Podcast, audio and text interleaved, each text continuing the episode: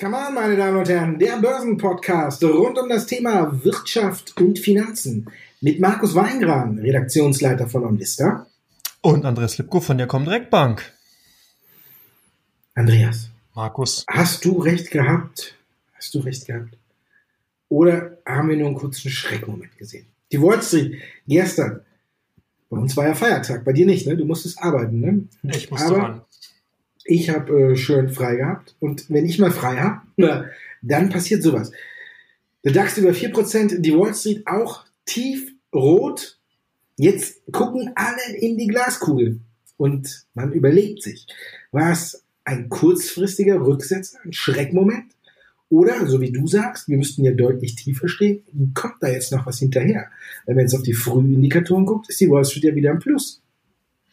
Ja, Markus, aber die Frage ist ja, wie lange noch? Und äh, ich will jetzt hier nicht irgendwelche Teufel an die Wände malen, aber es ist ja immer wieder zu beobachten gewesen, dass die US-Fed der Auslöser war. Wir hatten am Mittwoch die Sitzung gehabt, da hat der Powell ein bisschen was erzählt und auf einmal, schwupp, haben die Marktteilnehmer alle auf äh, Angst gekriegt, haben gesehen, dass die expansive Geldpolitik eben doch ihre Grenzen kennt und dass man hier eben doch nicht bis unendlich oder irgendwelche Maßnahmen äh, in die Märkte gibt, die oder für die Märkte bereitstellt, die halt weiterhin das Feuer, das Kursfeuerwerk eben anheizen. Und von daher war das ein Stück weit dann bei den Marktteilnehmern doch na, Gewinnmitnahmen gemischt mit äh, vielleicht auch nochmal die Rückkehr auf den Boden der harten Tatsachen, dass wir aus meiner Sicht, das haben wir, habe ich ja hier öfter schon gesagt, doch nochmal eine kurze Rückkehr sehen werden, eben auf dem, ja, auf einem Niveau, das wesentlich tiefer ist als das derzeitige, weil die Wirtschaftsdaten einfach überhaupt das nicht hergeben. Wir haben hier eine Loslösung von den Aktienmärkten derzeit von der fundamentalen Gemengelage. Auch wenn die Regierung und die Notenbanken viel Geld in die Märkte pumpen, bleibt doch nach wie vor die Frage im Raum unbeantwortet, Kommt das Geld überhaupt bei den Unternehmen an? Kommt das Geld bei den Konsumenten an? Und jetzt viel wichtiger, geben die Konsumenten denn das Geld auch überhaupt aus? Oder wird erstmal gehamstert, weil man eben nicht weiß, wie die Zukunft aussieht? Guckt dir Lufthansa an, die äh, bauen jetzt 10.000 Stellen ab von den 70.000 Beschäftigten. Und so geht das bei vielen Unternehmen weiter. Das heißt, die Unsicherheit bei den Konsumenten ist einfach zu groß, dass die jetzt losrennen und sich wirklich neue Autos, neue Smartphones und so weiter kaufen, sondern die werden sich erstmal in Zurückhaltung üben. Oder hast du da eine andere These oder ein paar andere Aspekte, Markus? ja, erstmal muss ich husten. Dann gucke ich nach China.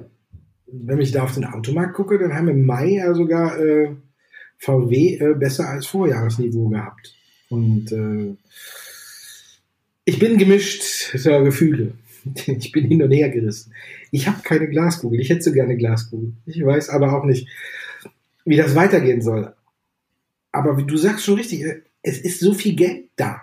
Und ich weiß nicht, ob dieses Geld, ja, wo sind für dich die richtigen Stellen? Beim Verbraucher, Helikoptergeld gibt es ja in der Form nicht, aber ein paar werden ja Geld zumindest in den USA bekommen. Aber hierzulande äh, geht ja kein Geld an die Verbraucher, die können sich halt eben nur günstige Kredite besorgen, wenn sie sich jetzt was anschaffen wollen.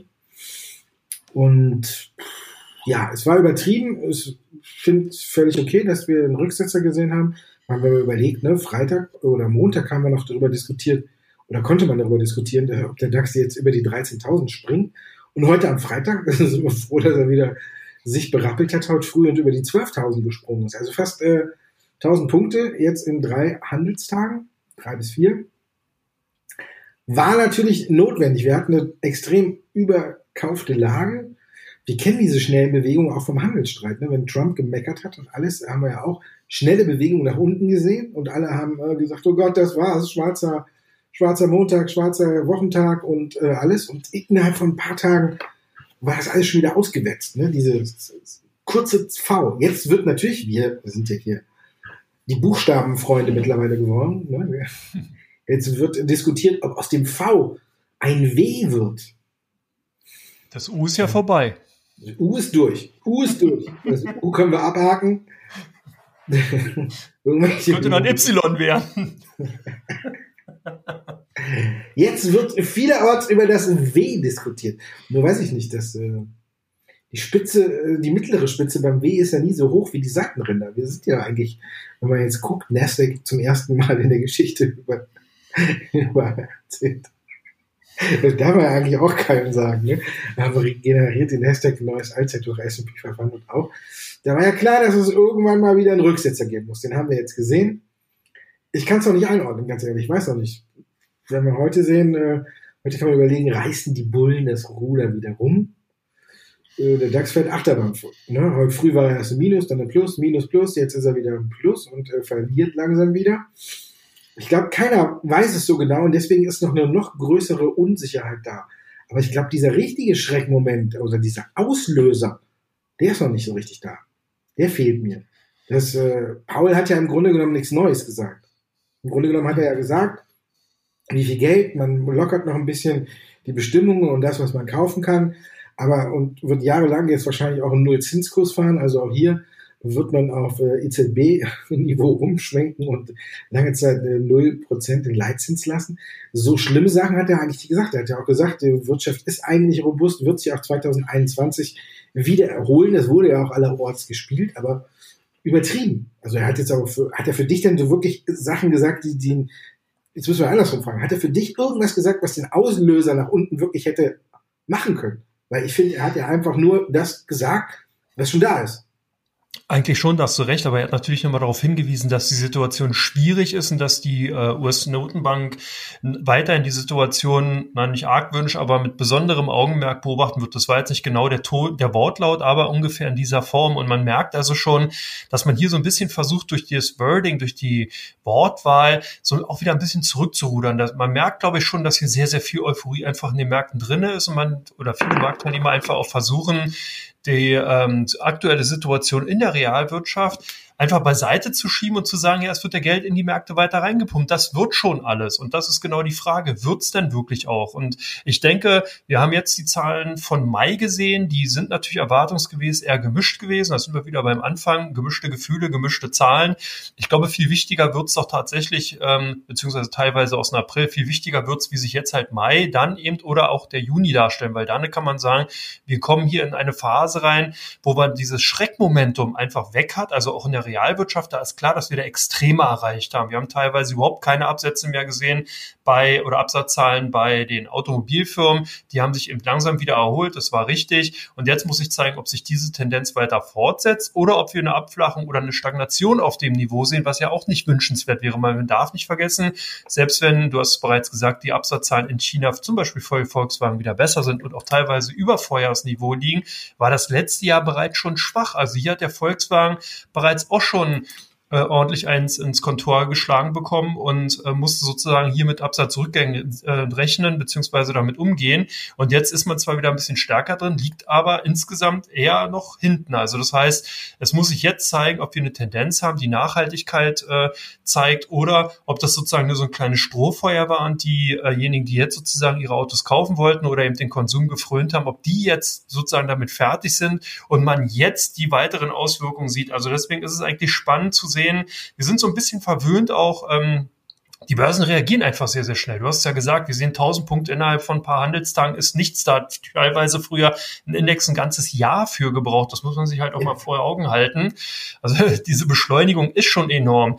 Und ich glaube, dass die Erwartungshaltung auch von vielen Jungbörsanern, das auch immer wieder auch ein Kritikpunkt, den man auch immer wieder hört, dass gerade in den USA sehr, sehr viele unbedarfte na, Trader oder Zocker in den Märkten sind, die halt aufgrund ho hoher äh, Hebel zur Verfügungstellung eben von Brokern und Banken eben die Möglichkeit haben, hier ganz, ganz schnell in den Markt reinzugehen, die, die Kurse wirklich heftigst zu beeinflussen und dann eben auch wieder rausgehen. Und das ist eben so ein, auch ein Punkt, wo eben wenig fundamentale Gemengelage oder die Ausgangssituation berücksichtigt wird, sondern wirklich nur das reine Zocken oder das reine Traden im Vordergrund steht. Und das erinnert mich sehr, sehr stark an 2000, 2001. Und da sind wir ja auch wieder dabei. Die meisten Marktteilnehmer, die jetzt in den Märkten unterwegs sind, die kennen diese Zeit gar nicht. Die kennen nicht, dass eine Börse dann auch mal wirklich massivst drunter runtergehen kann. Selbst das, was wir bei dem Coronavirus gesehen haben, das war schon drastischer Rückgang, ohne Frage. So einen Rückgang hat man bisher noch nie gesehen, aber in der insgesamten, in der Auswirkung waren die Rückgänge, die wir 2001 dann gesehen haben oder 2000 wesentlich dramatischer. Da haben wir wirklich nachhaltige Rücksetzer gesehen, die blieben ja dann auch auf dem Niveau. Und das ist ja momentan ausgeblieben. Wir haben ja sofort wieder die Gegenbewegung gekriegt, weil eben sehr, sehr viel Euphorie in den Märkten ist, sehr, sehr viel Optimismus, was ja prinzipiell und auch im normalen Leben gut ist an der Börse, aber doch wenig zu suchen hat. Hier sollte man doch ein bisschen mehr mit dem Ratio agieren, ein bisschen mehr überlegen, schauen, wie ist die Situation und vor allen Dingen mit Bedacht vorgehen und nicht nur die pure Gier walten lassen.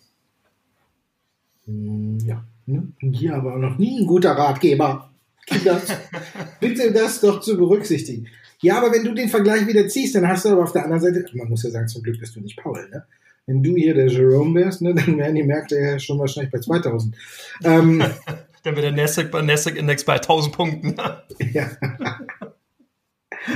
Aber er hat auch nochmal darauf hingewiesen, er, er, ist ja auch nur der Chef der FED. Ja. Hat ja gesagt, ist alles mit 2001 äh, und mit Finanzkrise und allem äh, nicht zu vergleichen. Das ist alles nicht so schlimm wie damals. Deswegen können äh, die Jungspunde, die du so anführst, ne, die können oder wollen auch den, Vergleich, den Vergleich gar nicht ziehen, weil es äh, eben auch alle mal sagen, kann man nicht miteinander vergleichen. Ja, also für mich ist einfach zu viel Geld im Umlauf, was die Banken oder große Kapitalsammelstellen in die Märkte pumpen, als dass es jetzt tatsächlich weiter nach unten geht. Ich glaube auch nicht, dass die, die du jetzt anführst, so in der Lage sind, wirklich die Kurse so nach oben zu dreschen. Also da stecken, glaube ich, schon ganz andere Adressen dahinter, die jetzt einfach äh, auch mal gesagt haben, halt, wir sichern erstmal wieder Gewinne. Und ja, ich, mir fehlt noch der Auslöser für den richtigen nach unten setzen. Ich, der kann vielleicht noch mit äh, Beginn der Quartalsberichtssaison fürs Halbjahr kommen. Vielleicht da. Aber da sind wir ja erstmal Juni. Jetzt haben wir erstmal äh, Juli. Jetzt haben wir erstmal Juni. Ist ja eigentlich normalerweise die saure Gurkenzeit. Ne? Da, heute passiert ja auch nicht viel. Also wenn man auf die Unternehmensnachrichten guckt, Adobe hat da jetzt Zahlen gebracht, sprechen wir gleich noch drüber. Ansonsten war ja nicht so viel. Ne? Wasserstoff ist äh, äh totaler Hype, spricht mit Teil 2 auch drüber ja, ich hätte gerne die Glaskugel wäre schlauer, aber so richtig einschätzen kann ich es einfach nicht. Deswegen gehen wir zu den Zuschauerfragen über.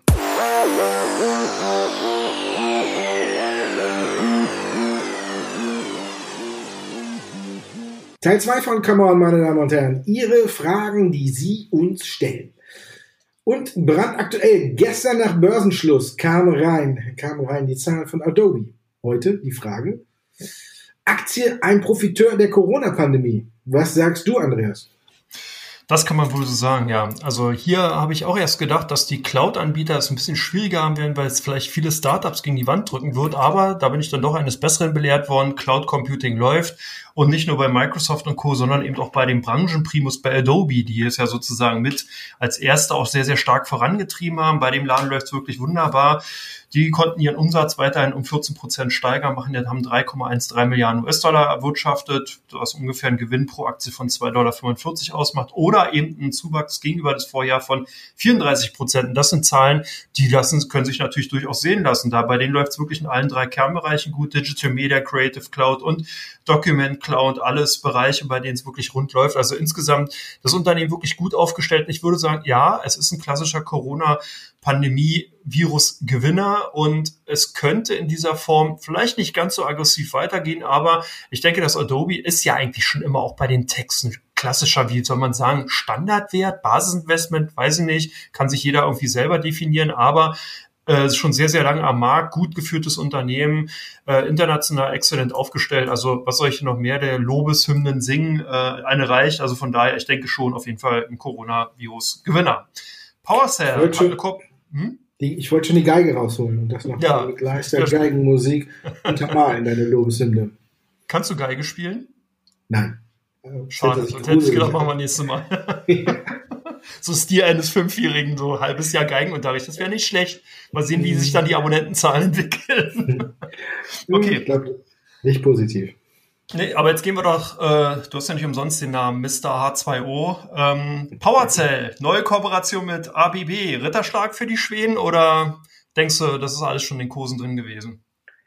Nee, glaube ich nicht. Und ich glaube auch äh, für mich äh, PowerCell einer der ganz, ganz, ganz großen Player. Wenn man sich die Geschichte jetzt anguckt von den Schweden, da muss man wirklich sagen, die haben auf allen Ebenen jetzt tatsächlich gute Kooperationen abgeschlossen. Ich habe hier schon auch immer gesagt, für mich sind die Unternehmen ganz weit vorne, die mit Großen kooperieren. Die Großen zögern vielleicht noch ein bisschen und haben vor den Übernahmen, ich denke eigentlich, das wird äh, sich in nächster Zeit auch noch ein bisschen anders gestalten, dass sie anfangen, äh, sich zu kloppen um die Unternehmen. Aber auch PowerCell hervorragend aufgestellt, wenn man das so vergleicht, mit wem die alles äh, kooperieren. Dann haben wir im, im Fahrzeugbereich haben wir äh, Bosch, ein riesen deutscher Zulieferer, Automobilzulieferer, hat PowerCell an seiner Seite. Jetzt die neue Kooperation mit ABB, also Schweizer Unternehmen, Riesenkonzern, auch hier für stationäre Power Stacks, also auch ja, alles, was nicht fährt, wo Strom über Wasserstoff gemacht werden kann, auch hervorragende Kooperation. Man hat mit Räder, mit einer Reederei eine Kooperation, wenn es darum geht, Wasserstoff in die Schifffahrtbranche äh, zu bringen. Also eigentlich fehlt irgendwie nur noch Airbus oder Boeing. dann wäre, würde ich, dann würde ich sagen, dann, dann das ist nicht nur der Ritterschlag, dann heben wir sie direkt in den Adel äh, hoch.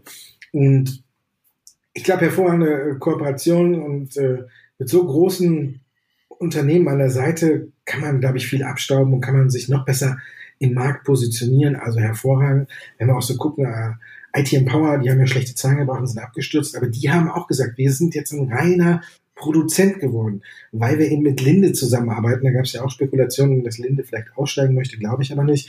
Sondern wir sind jetzt ein reiner Produzent geworden. Das ganze Marketing und alles und äh, Vertrieb, Vertrieb und alles wird von Linde übernommen. Und die haben ja ein riesen Netzwerk. Und wenn man jetzt überlegt, dass es PowerCell ähnlich ist, dann sind sie mit Bosch im Automobilbereich hervorragend aufgestellt und mit ABB jetzt hervorragend aufgestellt im stationären Bereich. Also ja, ich würde es fast als, als Ritterschlag bezeichnen. Jetzt müssen sie nur noch profitabel werden und dann ist alles super. Und wenn wir dann gucken, profitabel, Tesla ist ja mittlerweile schon profitabel, zumindest zwei Quartale in Folge. Aktie kurz mal eben über 1000 Dollar geschnippt. Du als, die, wenn ich H2O bin, ne, bist du ja der äh, Onkel Auto oder so, ne? Als unser Autoexperte hier, ist das einfach ein Stück weit zu viel des Guten?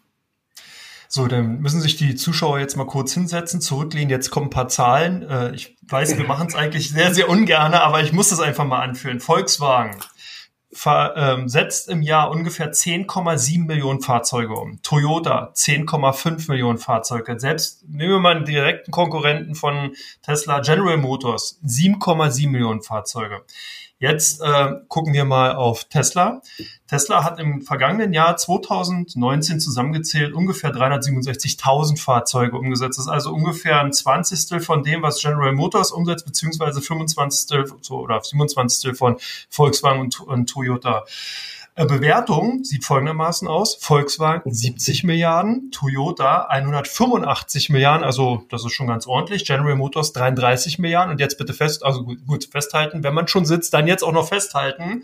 Tesla, eine Marktkapitalisierung von 156 Milliarden Euro.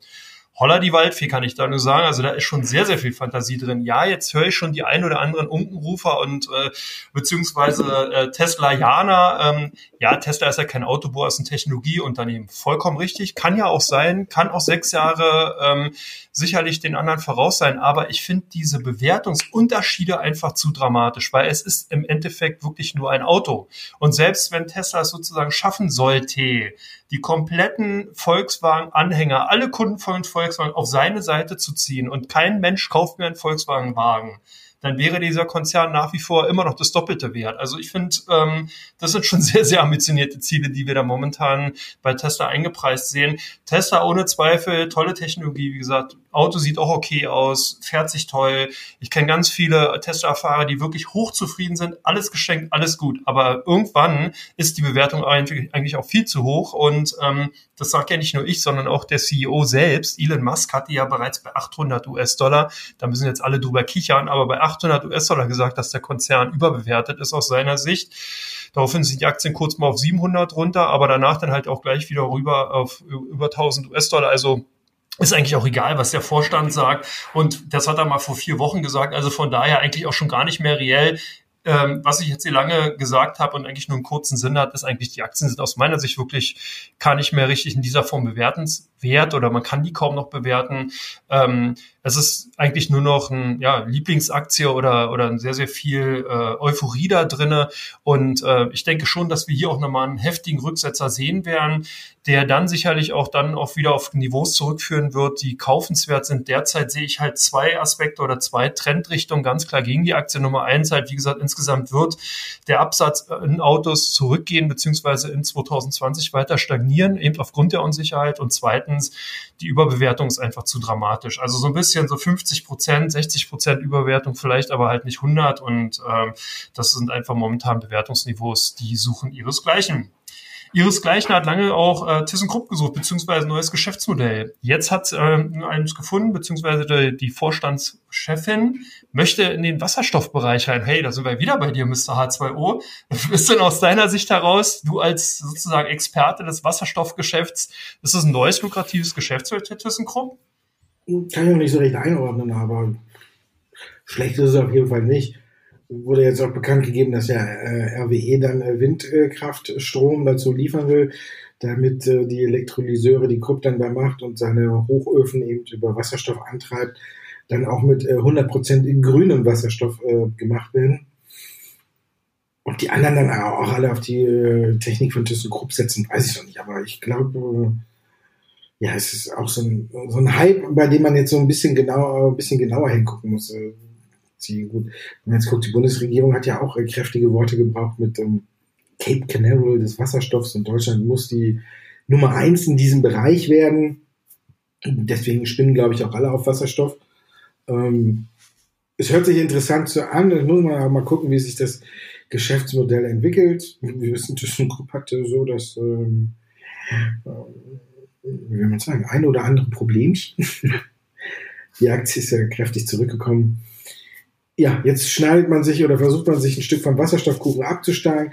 Das Hauptgeschäft ist nun mal eben noch der, der Bereich Stahl. Ob der dann jetzt wirklich damit dann äh, sich so aufblüht und alles, müssen wir mal abwarten. Aber ich denke, es ist mal kein schlechter Weg. Man sagt, wir machen auch was mit Wasserstoff. Und man muss ja auch äh, gucken, dass man emissionsfrei wird. Also ja, ist mal ein guter Anfang. Aber bis die Aktie ist wirklich nur was für langfristige Anleger, die sagen, ich gucke da in zwei, drei Jahren nochmal drauf es ist jetzt eine neue Sache, man hat die Aufzugssparte verkauft, 17 Milliarden, dann kam Corona, dann wurden die Investitionen oder die 17.000 schon ein bisschen kleiner. Mit dem ganzen Anliegen oder waren schneller verbraucht als geplant. Ja, langfristig gesehen, denke ich, wird ThyssenKrupp sich wieder ein bisschen mausern, aber jetzt kurzfristig das Wasserstoff jetzt einen neuen Hype bei ThyssenKrupp auszulösen, würde ich erstmal nicht sehen.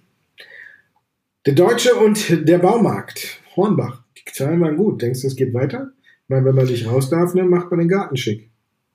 So sieht's aus, ja. Beziehungsweise wenn man da im Homeoffice ist, dann kann man die ein oder andere Hecke schneiden oder auch eben die ein oder andere Neupflanzung vornehmen. So scheint es zumindest zu sein. Und ich glaube, dass die Vorstandsetage bei Hornbach ihrem Werbeslogan oder ihren Werbejingle gesungen hat, als sie dann die Zahlen vorgelegt hat. Die ja, ja, yippie, yippie. Ähm, nee, das hat sich eben sehen lassen. Also man sieht auch hier in der Einzelaufgliederung, wie sich die Umsätze entwickelt haben. Also insgesamt ähm, hat man im ähm, Auftaktquartal des, äh, den Umsatz steigern können um 18,4 Prozent, nee, beziehungsweise doch genau den Umsatz. Ähm, und hatte dann besonders im Mai nochmal diesen drastischen Anstieg eben von 36 Prozent erzielt. Und das ist halt interessant, weil man sich ja doch hier sehr, sehr stark dafür gemacht hat, eben, dass man die Baumärkte schließen kann. Während des Lockdowns waren die ja zeitweise kurz geschlossen gewesen. Danach durften dann die ähm, Kunden, jeweils glaube ich zehn Leute pro oder zehn Kunden pro, äh, pro Baumarktbesuche dann immer rein. Ähm, und das hat eben dazu geführt, dass eben doch sehr, sehr viele es genutzt haben und äh, zugeschlagen haben. Also insgesamt denke ich, dass das Jahr 2020 für Hornbach und auch für die Baumarktanbieter insgesamt gut verlaufen sollte. Das sieht man auch in den USA, da ist eine ähnliche Tendenz zu sehen. Das heißt also, dass wenn man sozusagen jetzt schon angefangen hat, seine Gartenlaube zu bauen, dann will man die auch zu Ende bauen und wird wahrscheinlich auch noch mehr machen. Das heißt, vielleicht den Weg fließen oder den Rasen nochmal aussehen oder vertikulieren, whatever. Und demzufolge hier auch weiterhin äh, die Sachen kaufen. Also ich denke, den Profiteur für 2020 und für mich die Überraschungsbranche sind die Baumärkte. Ja, dann überraschen. Jetzt gucken wir mal, wo überraschend die Anleger bei euch investieren oder die Reißleine ziehen. Wir kommen zu Teil 3.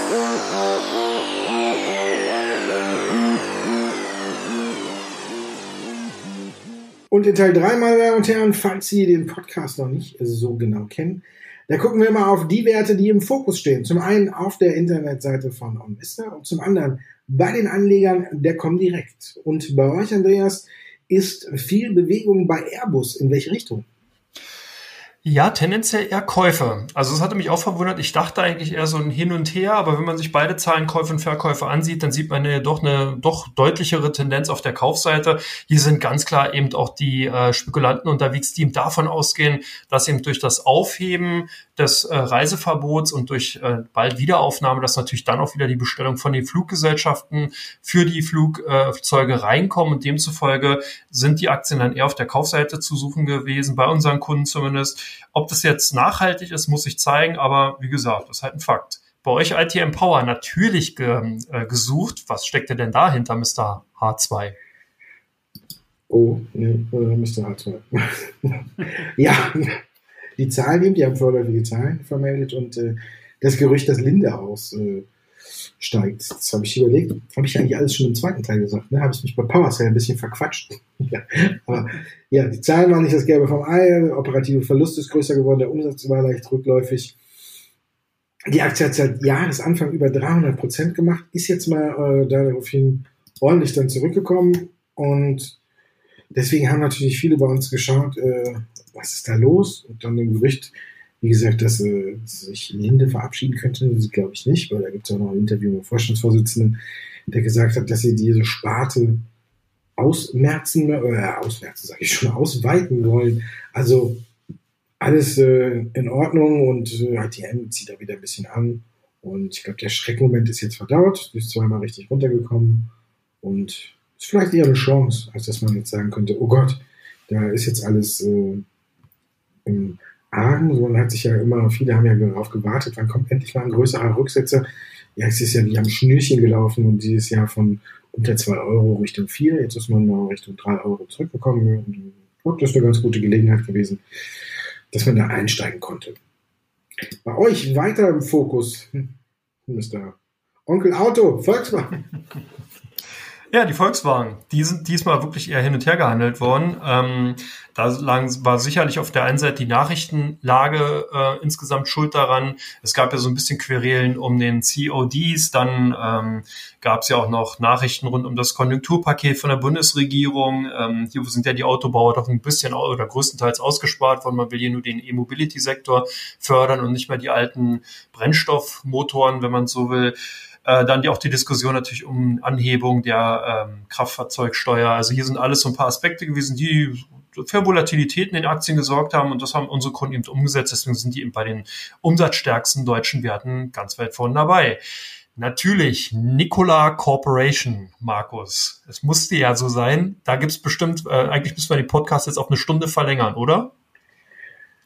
Ja, da sind wir bei dem gleichen Phänomen, Phänomen wie bei äh, äh, Tesla. Oder aber hier, wenn du, wenn ich jetzt, ich habe sie leider nicht dabei, aber es wäre jetzt auch äh, der Hammer gewesen, ähm, wenn man die Zahlen, die du eben genannt hast, im Vergleich zwischen Tesla und äh, den anderen Aktien, der Tesla ist ja mehr wert als Daimler, VW und BMW zusammen. Und wenn man das jetzt mal, wenn man da Nikola Corporation noch mit reingezogen hätte, weil ähm, hier kann man ja sagen, äh, bislang verkaufte Autos, null äh, bislang gemachter Umsatz null. Und da kommen äh, bei den ganzen Werten äh, kommen so ein paar Nullen äh, richtig gut zusammen. Und wenn man dann auf die Marktkapitalisierung guckt, die Aktie ist ja unheimlich abgegangen, dann äh, waren wir, glaube ich, schon über äh, 30 Milliarden oder so.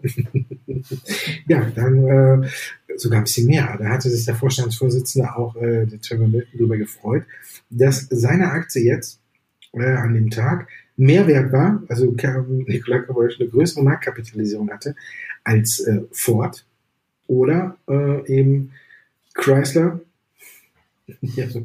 Und das mit, äh, mit Null. Was, was ist mit den Leuten, die sich bei Tesla schon setzen mussten? Ne? Was müssen die denn dann meiner Meinung nach bei, bei Nikola Corporation machen? Da, die haben ja wirklich noch gar nichts. Aber die Aktie ist ja ein Stück weit zurückgekommen. Der Hype um Wasserstoff ist nach wie vor ungebrochen. Und äh, wir haben gleich noch einen dritten Wert dazu. Und dann sage ich, warum ich mir ein bisschen äh, Sorge mache um die deutschen Autobauer. Aber auch hier gilt ähnliches wie bei Tesla. Es ist eine absolute Übertreibung, aber Wasserstoff ist in aller Munde und ja, bei Nikola ist auch noch nicht abzusehen, wann die überhaupt so profitabel sind. Also ja, man hat die Wasserstofftankstellen zusammen mit Nähe gebaut und alles. Das ist aber auch jetzt erstmal alles. Und äh, du gehst in die Luft mit Boeing? Ja, genau. Ich habe mit einer einem Flugzeugbauer angefangen und höre mit einem wieder auf. Genau, die Boeing, äh, auch bei den ausländischen Werten ganz weit vorne dabei. Und das könnte vielleicht so daran gelegen haben, dass sich hier ein US-Investmenthaus äh, mit einer Kaufempfehlung herausgetan hat und hat einen Kurs von 238 US-Dollar für den Flugzeughersteller rausgegeben. Ist natürlich schon auch eine Ansage, wenn man sich halt nochmal vor Augen äh, führt, dass Boeing ja doch sehr, sehr große Probleme mit den 737 MAX 8 hatte. Die hat man auch vor der Coronavirus-Pandemie überhaupt keine Flugzeuge mehr abgesetzt oder sehr, sehr wenig, beziehungsweise aus dieser Bauserie keine mehr. Bei den anderen ging dann die Bestellung auch schon langsam zurück. Jetzt in den letzten Monaten überhaupt keine Flugzeuge sozusagen verkauft worden. Und da dann eben zu sagen, alles wird gut, 238 US-Dollar als Kursziel, das ist schon auch ein Stück weit oder das ist auch eine nette Ansage, die man da eben tätigt. Also hat aber gezogen, die Aktien sozusagen auf der Kaufseite tendenziell gewesen, obwohl sie ja gestern doch drastisch unter die Räder gekommen sind. Bleibt es eben auch spannend, was passiert jetzt heute, was passiert in den kommenden Tagen. Aber die ähm, insgesamt sind sie ja vorher auch schon sehr, sehr stark angestiegen. Und jetzt, last but not least, da machen wir sozusagen das, ja, wie soll man sagen, dein, dein Quartett rund, Hyundai. Das Was steckt denn dahinter? Power Cell, ThyssenKrupp war eigentlich auch Wasserstoff bei ITM, Nicola. Schon ein Quintett. Ja. Wasserstoff natürlich. ich habe heute, genau, die Wasserstoff-Sache übernommen. Hyundai hat gesagt, äh, im Gegensatz zu allen anderen Autobauern, Klammer auf, Toyota, Klammer zu, äh, setzt man schon in diesem Jahrzehnt auf Wasserstoff. Man hat den äh, Hyundai Nexo. Ich finde, der sieht doch gar nicht so schlecht aus, aber das ist jetzt keine Werbung. Ähm, will man weiter verstärkt Wasserstoffautos bauen, auch schon hier. Und man will bis 2030, und das ist dann so ein bisschen ähm, ein schönes Datum, weil ja die deutschen Autobauer sagen, ab dem Zeitpunkt äh, wollen wir mit Wasserstoff zu, zugange gehen. Äh, da will man schon 500.000 Autos äh, jährlich produzieren im Bereich Wasserstoff. Und deswegen habe ich so ein bisschen Angst, dass die deutschen Autobauer immer mehr hinterherfahren. Du hast gerade Tesla sechs Jahre Vorsprung gegeben. Jetzt gucken wir dann im Bereich Trucks, Wasserstofftrucks, Brummis, wie man sie auch immer nennen will. Hier, auch wenn die Bewertung von Nikola Corporation, wie wir auch eben gesagt haben, aus dem Ruder läuft, muss man festhalten, gegen Ende dieses Jahres laufen die ersten Batterie-Trucks äh, in Ulm vom Band und können verkauft werden. Jetzt möchte ich wissen, wie viel groß der Vorsprung da ist. Äh, Daimler hat sich jetzt gerade mal mit Volvo zusammengetan und haben ihre Wasserstoffsparten zusammengelegt, weil man äh, vielleicht auf den Trichter gekommen ist, oh, Wasserstoff, da könnte ja doch was gehen. Also bis da irgendeiner nachkommt, glaube ich, gehen auch noch mal ein bis zwei Jahre ins Land. Die einzigen, die dagegen anstinken könnten, dürften dann vielleicht, das dürfte wahrscheinlich vielleicht Tesla sein, die auch schneller einen E-Truck noch in den Markt schmeißen könnten, aber da sind die deutschen Autobauer auch wieder hinterher. Und jetzt dann beim Wasserstoff-Pkw, Hyundai und Toyota bauen beide welche. Die sehen beide äh, nicht schlecht aus, finde ich. Ähm, bei dem von Toyota Mirai breche ich mir über die Zunge. Aber das sind die einzigen beiden weltweiten Autobauer, die komplett auf Wasserstoff setzen und die auch schon reine Wasserstoffautos in ihrem Portfolio, nennen wir es mal so, haben. Und ich glaube, auch hier fahren die Deutschen dann wieder hinterher. VW hat ja zwar auch äh, in seinen Musterschienen, wo man das war, die ja für alle Autos gebraucht werden können, äh, eine Schiene, die man auf Wasserstoff umrüsten kann, aber eben kein Auto. Und das muss ich sagen, irgendwie hinken die deutschen Autobauer in allen Bereichen ein Stück weit hinterher. Und ich bin gespannt, ob sie das alles wieder aufholen können. Und deswegen gucken auch bei uns heute viele auf Hyundai und eben auf Toyota.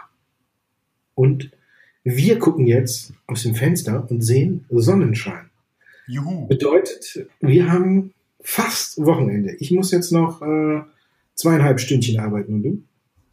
Ich werde bald meine Sachen packen, nachdem der Podcast dann veröffentlicht worden ist und dann ins Wochenende hinaus strömen, fließen, rennen oder ja, fliegen.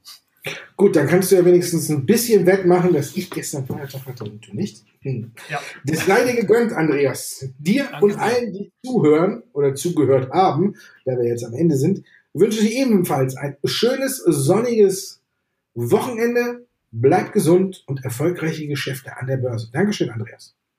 Danke dir, Markus.